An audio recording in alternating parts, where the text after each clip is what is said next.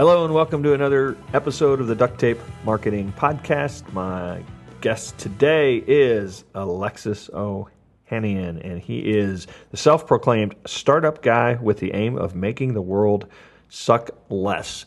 When he was back at the University of Virginia in 2005, he co founded a little company, social bookmarking company called Reddit, uh, now owned by Conde Nast. He also played a role in creating the online travel tool Hipmunk, and he is the author of a new book we're going to talk about today called Without Their Permission How the 21st Century Will Be Made, Not Managed. So thanks for joining me, Alexis. Thank you for having me. So, you, can I call you Alex? you know, when you grow up, you grow up with a name like that, you you go one way or the other real quick. And uh, and I embrace I embraced Alexis. Well, uh, and hopefully, hopefully I can. Every now and then I meet another dude who uh, is named Alexis, but oftentimes they sheepishly tell me I actually go by Alex, and it breaks my heart. Uh, I'm trying to bring it back. I want to make this a dude's name, so well, help me I, out. And, and, and I only mention that because, uh, and and in fact, your book is riddled with little sort of what I would call inside jokes that uh, that, that, you have to read the book to if you want to know what we're talking about. But uh, excellent, um, yeah, well played. Because you because you mentioned that in there. Um, so what's uh, yes. what what's the big thing about permission? Well, you know, there is there is this thing we talk about in tech uh, and specifically on the internet that is permissionless innovation.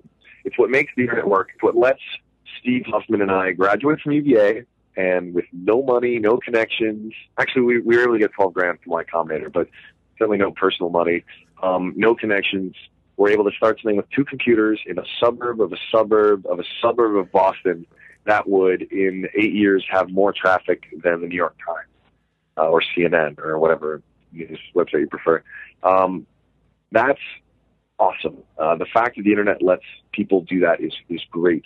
And I was noticing how in the last few years, more and more platforms are becoming available, not just to let founders start companies like Reddit or Facebook or Twitter or what have you, um, but just people with passions to do the stuff they want, whether it was artists who wanted to use Kickstarter to get connected directly with their fans, whether it was activists um, using social media to spread word and rally for causes like defeating SOPA and PIPA, uh, or even uh, philanthropy.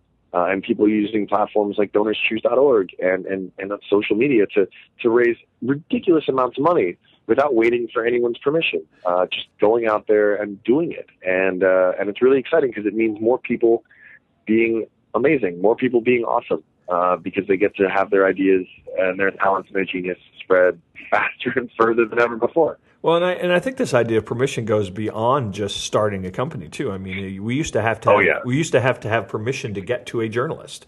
Um, we used to have right. to have you know permission in some ways to get to our clients uh, uh, with or our or, or prospects, customers, right, customers, and and and I think that that whole idea of that's all gone out the window now. Uh, as long as key, uh, I think uh, that that you're creating something of value. Exactly. And it's it's an amazing thing, right? I can look, you know, I'm doing 75 universities on this 150 stop tour. And the reason I'm so keyed in on universities is because that is such a prime opportunity, right? You have, you know, roughly four years. Your room and board is, is probably covered. Um, you have freedom to create and to explore, meet new people, experiment with all kinds of stuff. Um, but also like start doing things, like actually get in the habit of doing stuff because those are the skills. Whether you want to start a company or start a nonprofit, or whether you want to just work at one, these are skills that make you someone I want to invest in, as well as someone I would want to hire. And and in this new economy, so many of us, and specifically millennials, are going to have to invent careers, um, or we're going to have to be more self-reliant about finding ways to, to play impactful, meaningful roles because a lot of what we were sold, you know, go to college, take on that student loan debt, don't worry about it, you'll get a job, uh, is not the case. Um, but we are we are a resilient bunch, and the internet is just it's a tool like we've never seen before. And if it lives up to its full potential, I think we're going to get a lot more people contributing a lot more awesome stuff, uh, and and not waiting for some gatekeeper's approval and just doing. Yeah, I'm, I'm, i want to jump. I, I, definitely want to give you an opportunity to tell. I mean, there's so many great stories in the book about you know finding or or, or stumbling upon um, Reddit. Um, no, no, pun intended there. But um, uh, because you let this can of worms or open this can of worms, uh, let me ask you this question: Does does mm-hmm. school, as we see it today, even have a role or have a purpose? Yes, uh, it is. I mean, I met right. If I if I hadn't gone to UVA, I would have never met Steve, and I'd be an immigration lawyer somewhere in all likelihood. Uh, it plays a role, of an important role. I think what matters and why why I think this has been so well received, and not just by students. I mean, I'm talking faculty and administrators. This tour has been so well received because, by and large, the model is, is a 20th century model, right. and I want to offer a 21st century playbook. And and even I mean, if you think about all of education, right? It was framed around a model like, what was summer break for? It's so a bunch of kids can go home and like work on farms. Yeah. Uh, like there are a lot of things that are institutionalized that were just there because some random other carbon-based life form said this is the way it should be. Well, quite so frankly, we can, I think I think there's a lot of you know, I think there's a lot of history that would suggest that that most of school curriculum was created to create factory workers. Exactly. Oh, yes, absolutely. Right. If you, I mean, and if you look at if you look at how so much of what we're getting prepared for is not really relevant to today's world, especially one that is changing as much as it has just in the last 10 years, thanks to the internet, thanks to technology. Um, you, you, you've got a lot of students who are doing that mental math about the cost benefit of like a really expensive school uh, and then what they'll get out of it. And it's, and it has to change. It has to adapt. Priceonomics actually did a really good. They're a YC company, portfolio company, you know, full disclosure, but they did an amazing analysis of uh, tuition rates over time and how you know consistent that bubble has grown regardless of anything. Obviously, Peter Thiel said a lot about this, but all this is to say, it is going to have to be a complement, and yeah. and it has to change. Um, but I think what is happening right now that is complementing existing systems, because right, what schools are doing that is so valuable is it's bringing young people who have freedom and don't have much in the way of dependence together and bumping into each other and talking and learning and doing. And this is being it's being replicated on a smaller scale at places at, at accelerators and incubators and co-working spaces. But you know universities still have the monopoly on the space and, and all that prestige and you know that's still very very valuable i think what what has excited me most on this tour is you know it's just actually it's just a college park last night university of maryland and they've got uh, a hacker space now called startup shell and it's student run. A year ago, a bunch of students basically took over a big closet that was it was being used for storage. It was a huge room just full of junk, and they took it over and turned it into a hackerspace. And they they they didn't they got the sort of tacit permission of school uh, school facility owners, but they were just like, nah, all right, fine, do your little club thing there. They never really organized a club. They just created a space. They hacked it together. They found free tables on Craigslist, and now you know I go visit there, and it's just chock full of students building stuff, just making things. There's a 3D printer there they were able to found, uh, fundraise for. There's like stuff happening, and they're already talking about expanding it into another three or four rooms in the building. And it's stuff like that that you know, it's like the pirates to the Navy, uh, to paraphrase Jobs. Like that's going to make these institutions survive. It's like that's the thing that's going to make it continue to be a valuable thing because now someone who goes to College Park isn't just looking at, hey, look, I can get a good education here and I can learn. And I think, look, a well-rounded education is important. I, I, I think my humanities major made me the the writer, the thinker that I am. That helped me a ton as an entrepreneur. Yeah. But now these students are also going to look at the curriculum and say, hey, look, this is cool, but there's a bunch of stuff outside of my curriculum that I'm going to get to do if I want to. Uh, at places like Startup so where I'm surrounded by like-minded people who want to get stuff done. And and so yes, I think I mean, long story short, the TLDR is the the price that that needs to come back down to earth, and I'm not sure how that's going to happen, but that needs to. And then it's going to be these things that supplement it, the, sort of pirates on the periphery that are going to complement the existing system that are going to make it a worthwhile thing. And in the meantime, look look at all the upstarts from the Sal Khans and Khan Academies yeah. to, to all those co-working spaces and the General Assemblies, the Udacities, the Coursera's, I mean, it goes on the list. They're going to keep getting bigger and they're going to keep growing. And, and I think 20 years from now, I'm pretty much going to have a kid, but um, I have a goddaughter. When she goes, when she graduates from high school, and, and I, I'm pretty sure she's going to be a startup founder, she's going to have a very different higher education. I, I think, I mean, that's, well, that's like 15 years from now. There is a lot of change is going to happen in education in 15 years. And I think she's not going to look at the same options that you and I did when we were thinking about what we did after we finished high school. And I think that's going to be a really good thing. I totally agree. So um, let's talk a little bit about the how you came about finding uh, Reddit. You have so many. I mean, we could spend a, an hour, and, and, maybe you've maybe you've told the story so many times that you've condensed it to the two minute version of. Uh, you, you, read the Hitchhiker's Guide to the Galaxy, and and boom, right? yeah. another, another, joke. You got to read the book to get that one. So, um, so tell what what is the what is the short version? Because there there there's plenty of people, places people can go and read about this. But I'd love to hear kind of your uh, version of of creating this thing called Reddit. I mean, oh man, the shortest version would be um, just know know that what looks like a success story, what looks like an overnight thing um, is never a simple story. It's right. never an overnight thing. Um, you know, Reddit did not start out a top 50 website.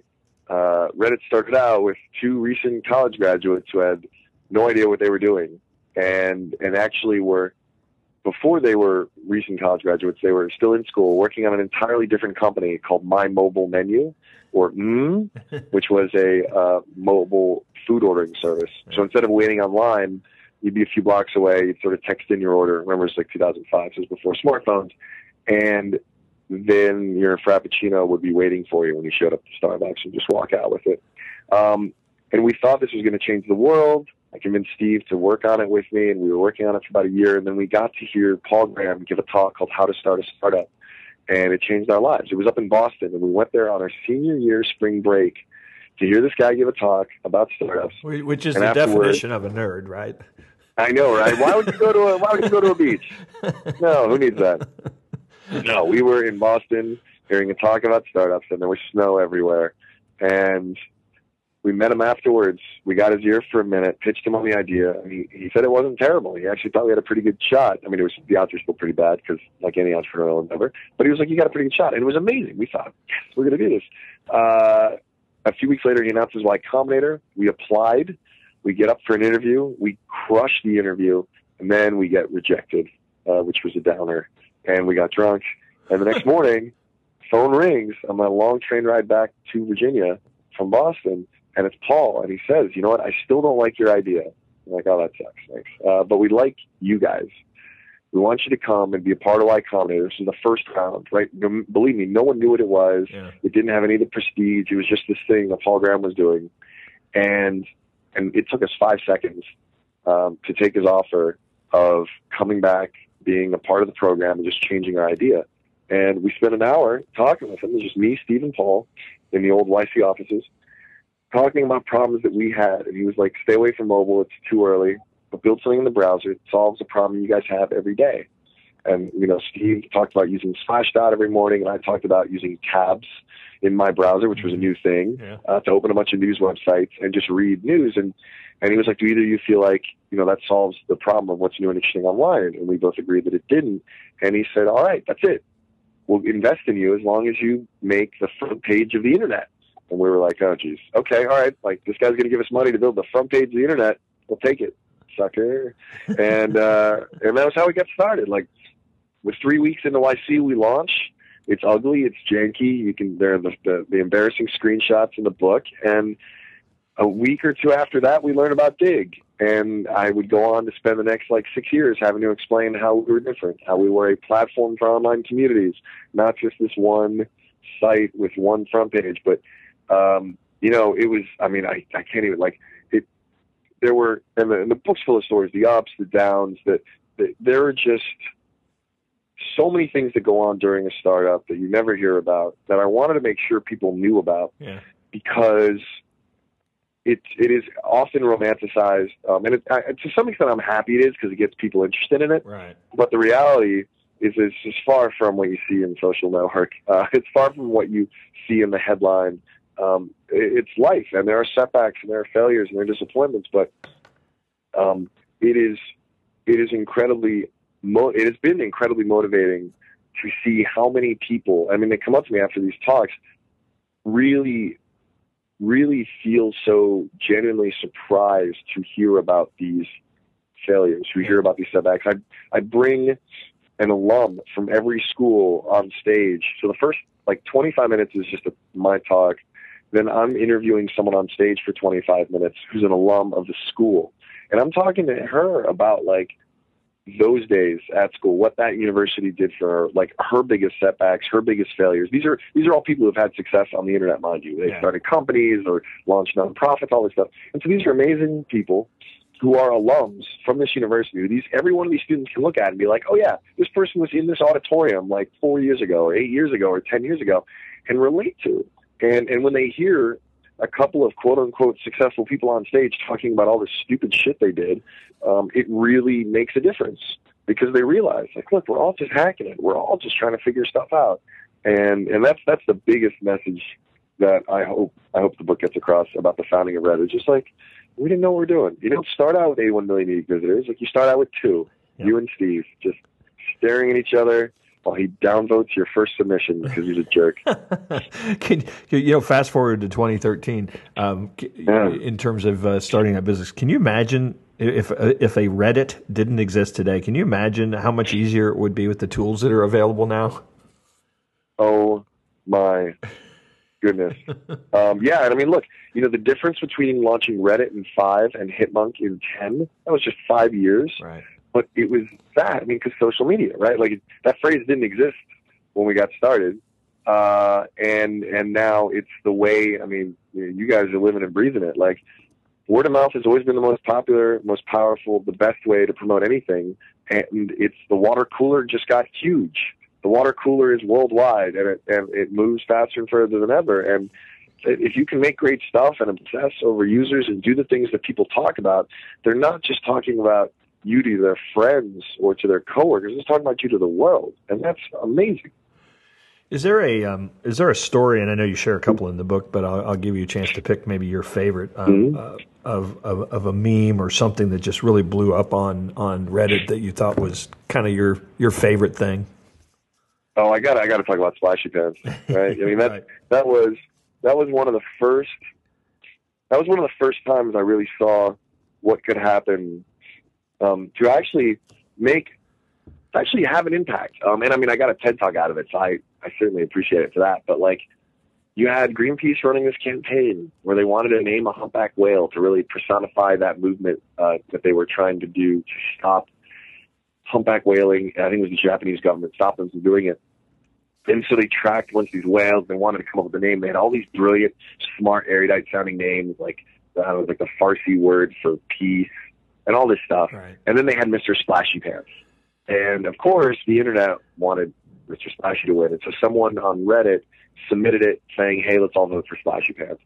And of course, this went viral everyone starts voting on it before before long. Splashy's got like 95% of the vote, and Greenpeace flips out, and they're like, no, no, no, no, no, no, you can't do this. That was a joke name. It wasn't supposed to be on there. You all were cheating. Uh, we're gonna redo the poll. It's just riled everyone else up, and like I'm changing the logo now to like a fighting splashy whale on the top left of Reddit, and uh, of course I think Splashy wins in an even bigger landslide of like 98 or something percent of the votes. And so finally Greenpeace relents and they're like, okay, fine, Splashy Pants, Mr. Splashy Pants wins. But what happened after, once Greenpeace realized like they needed to take themselves a little less seriously if they wanted to reach an audience that was bigger than the people right. who already loved Greenpeace.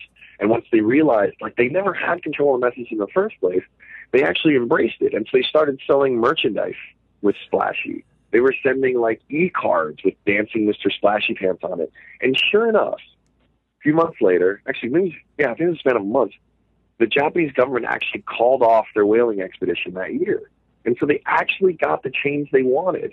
And, and it worked because, you know, people just wanted, I mean, there were some people who loved humpback whales and wanted to stop this whaling expedition, but a lot of people just thought it was a funny name and just wanted to hear a broadcaster say, like Mr. Splashy Pants, uh, and like that, that lives of what an impact you can have um, simply by accepting the lack of control that one has. Um, is it was just it really spoke to not just the potential of Reddit, but the potential of social media and other platforms like it. Uh, and it really that that for me was a turning point when I really could see where things were headed and uh, and it's just fun to say Mr. Splashy Pants. Uh, you know, I can't You know, a, lo- like a, a, lot of the, um, I mean, in, in many ways, you know, that was an example of disruption. You know, disrupting the mm-hmm. the, the, normal. Uh, path in which things uh, travel, and uh, a lot of the things that are being created uh, today are disrupting entire industries. So um, I'll, I'll give you the crystal ball, even though most people don't want it. Um, what gets what what what's what what what's one thing or two things or two industries that are in danger right now of having the the rug yanked out from under them? Ooh, all right. Well, the one that I am very excited to see um, would be for artists, um, and and so let's just call it the creative industry, the entertainment industry. They have resisted change, and I mean I, I rant about this amount uh, in the last chapter. They have they have resisted technological change for so long. I mean, they had they were testifying in in DC that like the VCR was the equivalent of the Boston Strangler yeah. uh, for what it was doing. It's just crazy stuff, straight up crazy. And they missed so many opportunities to make the right business decision by adapting that I, I think the tide is it's, uh, things are finally really starting to turn. You're seeing, you know, CEOs and leaders that understand that piracy is a service problem yeah. are winning you look at Gabe Newell, that's his quote, um, the CEO of Valve. They go into countries, they, they looked at a country like Russia and everyone said, you know, they do PC games. Don't go there. This is, that is a epicenter for piracy of PC gaming. You're never going to sell anything. And they go in and they built an amazing platform in Steam and they're winning. Russia ended up becoming one of their best markets because they built something that was a better service than pirating the content illegally they found a way to make the business case work, and they're winning. You look at Reed Hastings talking about how when Netflix showed up in Canada a few months back, the torrenting of, of films and TV shows dropped by half. Like it halved because someone provided a better service. And these are businesses adapting and winning. And so those are the big dogs that are dominating industries like gaming and entertainment.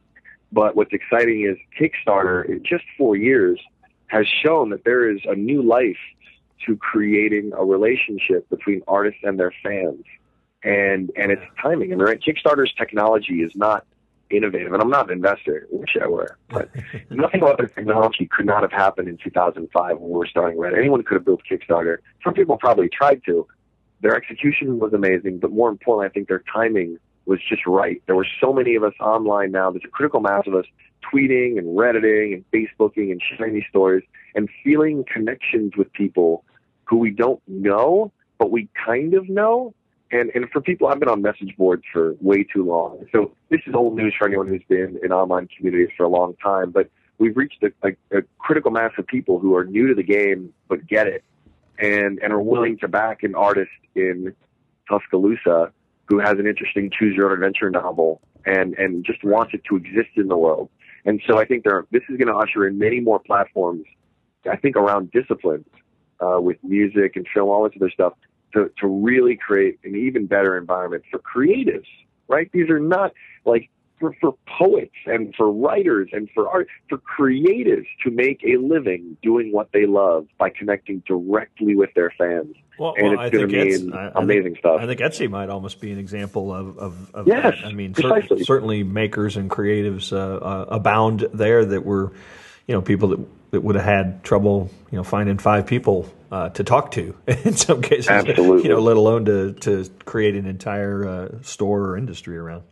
Yeah, and and, and it's, it's it's absolutely right. And and these these this is just the beginning. And so when you hear tidbits like I don't even know if we've totally calculated the effect like the Etsy economy.